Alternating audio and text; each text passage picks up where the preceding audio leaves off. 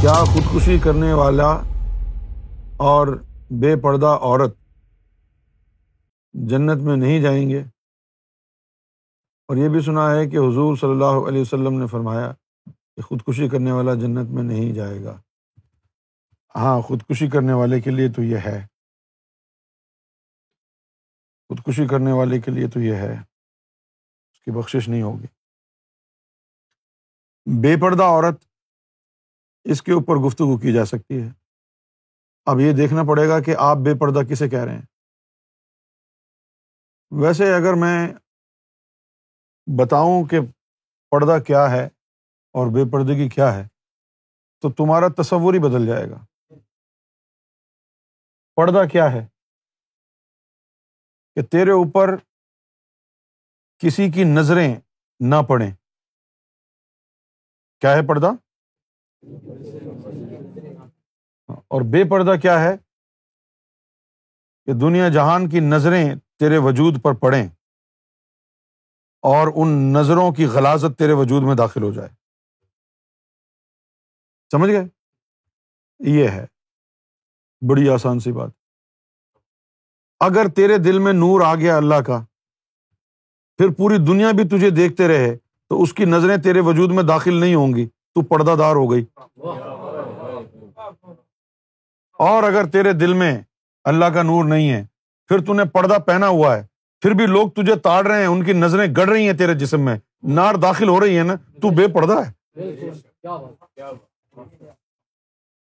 جو مردوں کی ناجائز نظریں جو پڑتی ہیں، یہ نظریں تجھے دیکھ رہی ہیں تو تیرے اندر گھس رہی ہیں نظریں۔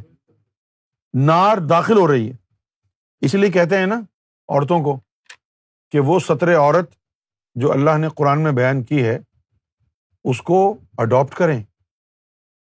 اگر تمہارا لباس صحیح نہیں ہوگا اور تم بازار میں جا رہی ہو، کتنے مرد ہوں گے کیسی کیسی غلیز نظروں سے دیکھیں گے۔ تو جب وہ ان غلیز نظروں سے دیکھیں گے، تو ان کی نار تمہارے وجود میں داخل ہو جائے گی۔ یہ نقصان ہے۔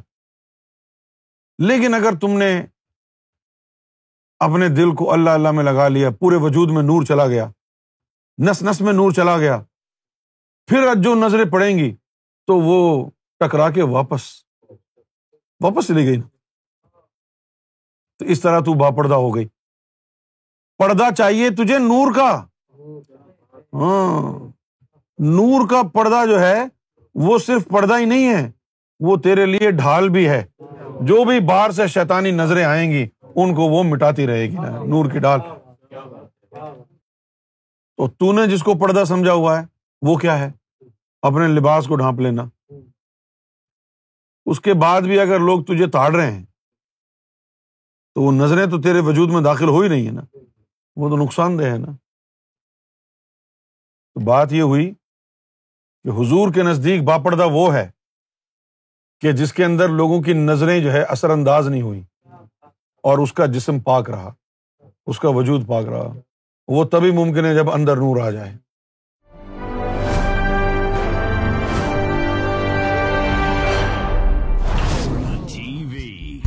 Bringing light love and peace in your life